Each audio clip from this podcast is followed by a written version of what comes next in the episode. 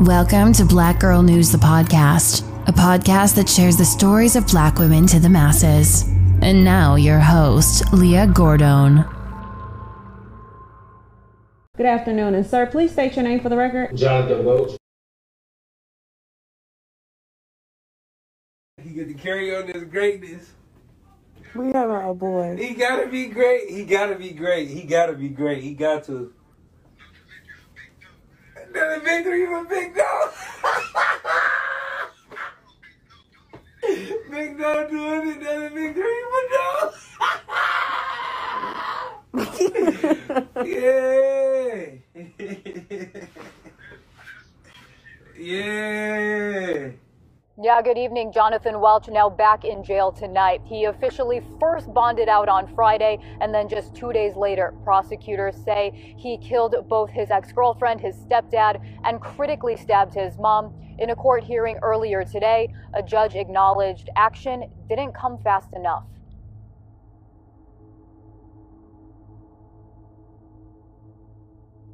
A man charged with attacking his girlfriend in June now is accused of killing her two days after he posted bond and was released from a Detroit area jail. Judge King, who wasn't the judge who set a $100,000 bond for Jonathan Welch, said that this tragedy is the court's worst nightmare.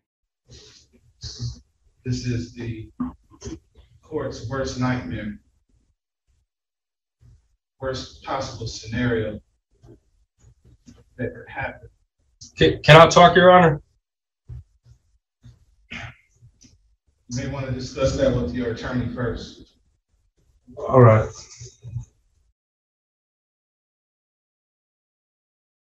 Zalea Frazier was 22 years old and lived in Michigan. Funny, courageous, given, and magnetic were words used to describe her. Zalea had a bright future ahead of her. Zalea was a business owner. She owned her own boutique shop called Snobbish, where she sold affordable and trendy accessories. According to her sister, she made it her mission to always spread positivity to everyone around her. Zalea was full of laughter and joy. She was also known to be a great mother. Zalea had a one year old son with her boyfriend, 23 year old Jonathan Welch. The two started dating very young and were once head over heels in love with one another. Oh, handsome black man.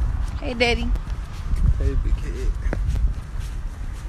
In 2020, she posted their six year anniversary images stating, Six years strong, never once broke up. When asked how the two were able to stay together so long, she replied, Trust, forgiveness, and communication. Unfortunately, down the road, her relationship with her child's father became abusive. June of this year, her sister stated, Jonathan used items like extension cords, poured gasoline on her, even used a red hot spatula on her body. She had marks and bruises all over her body. Zalea wasted no time with getting help. She alerted the authorities and Jonathan was arrested. Jonathan was charged with seven crimes, including torture and assault. However, instead of being locked up without bond, he was issued a $100,000 bond. 6th District Court Magistrate Don White set Welch's bond at $100,000, 10% cash surety.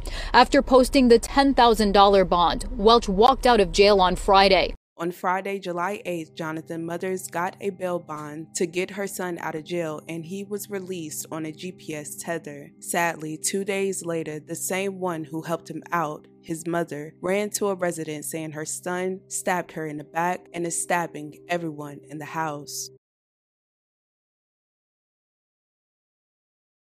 Well, I was in the process of getting ready to leave the house, and my neighbor from across the street had stumbled into my doorway asking me to call 911. Well, demanding I call 911. And I originally thought she got jumped because of the blood on her. And then upon further, I noticed there was a knife in her back. And when I asked her who did this, eventually she was finally able to tell me her son did it and that he was stabbing everybody in the house. Around 8:10 p.m. Sunday, July 10th, Harper Woods police were called to Jonathan Welch's family home. Officials said Jonathan was holding his mother hostage before she was able to break away to a neighbor who initially alerted them. When the police approached the home, they said Jonathan fired on them. This started a standoff. Within the standoff, neighbors said they saw Jonathan drop his unclothed baby boy out of a window. Police said they saw the small child crying in the driveway. Luckily, they were able to approach and safely remove the child from the scene. Shortly after they brought the child to safety, they said they then noticed smoke and flames coming from the inside.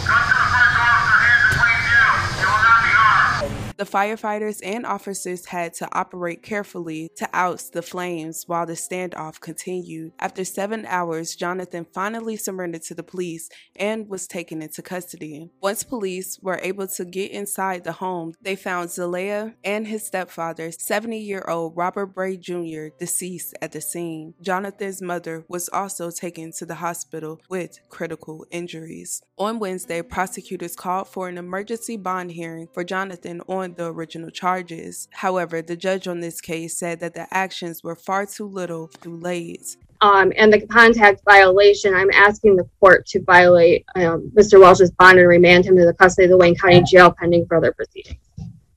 Mr. Glenn? No argument, Your Honor. And although it's far too little, far too late, court is going to remand the defendant to the custody of the Wayne County Jail. This is the court's worst nightmare, worst possible scenario that could happen, in that a witness has been killed after the defendant was placed on bond, given benefit of being placed on bond on house arrest. Can I talk?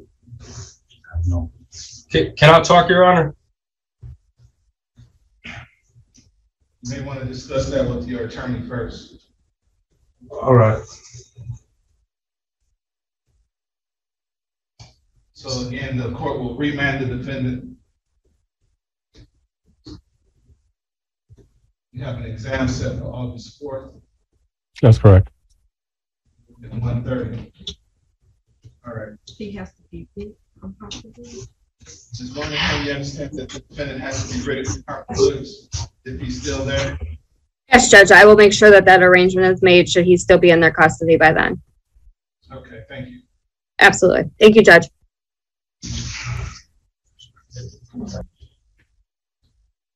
All right, thank you very much, Honor. 23 year old Jonathan Lamont John Welch is charged with murder, attempted murder, arson, and other crimes. Police have not disclosed how Zalea managed to get to Jonathan's family home. Some reports stated that this stemmed from her not giving up a password to her phone. However, that narrative was not confirmed by authorities. This case is still under investigation and more details will be released soon. Family, friends, and loved ones are completely lost for words in regards to this tragedy. According to the GoFundMe account created by her sister, she stated she is thankful her nephew made it out alive, but the justice system failed her sister by letting him out on bond after his first attempt to harm her. They believe if he was still locked up, then she would still be alive. And he killed my sister. he killed my sister. They should never let him out of prison. Her her ex, he had just got out. He was out on tether torturing her, and they let him out of jail because he wasn't incarcerated. She is now dead. His father's now dead. His mother's in a hospital bed, and he's got a baby out there. They'll, in most likelihood, never see his father again, and I'll never have a chance to know the baby's mother. A number of factors that are supposed to be taken into consideration when a judge or magistrate setting a bond. 23 years old, um, a time bomb.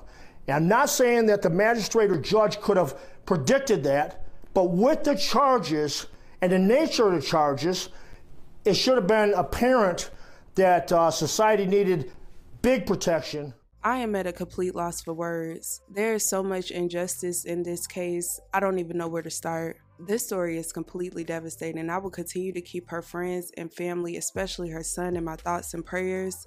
Let's please respect the victim in the comments. Thank you guys so much for watching. Love you guys. And with that being said, don't forget to check on your loved ones.